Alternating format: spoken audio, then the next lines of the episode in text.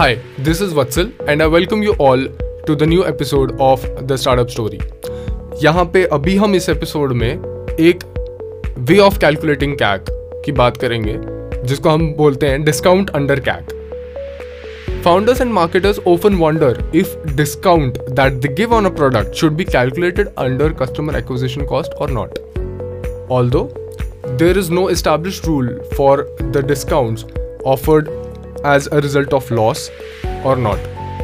In particular transaction, the loss value is considered as CAC or the customer acquisition cost.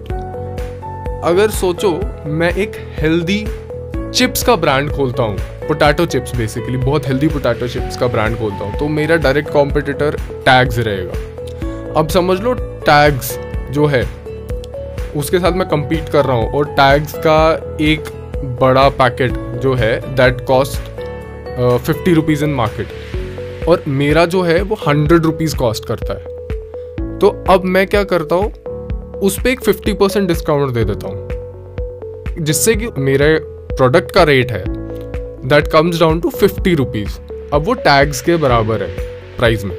But यहीं पे अगर मुझे ये chips बनाना जो है सिक्सटी रुपीज़ कॉस्ट करता है तो मैं हर एक चिप्स की सेल पे दस रुपये अपने पॉकेट से निकाल रहा हूँ। यानी कि कंपनी के अकाउंट से निकाल रहा हूँ। जिसको कस्टमर एक्विजिशन कॉस्ट में कैलकुलेट किया जा सके। वेयर एज अगर मैं इसी डिस्काउंट परसेंटेज को थर्टी परसेंट ले आऊँ तो I am selling my chips at seventy rupees जो still twenty rupees more than tags है।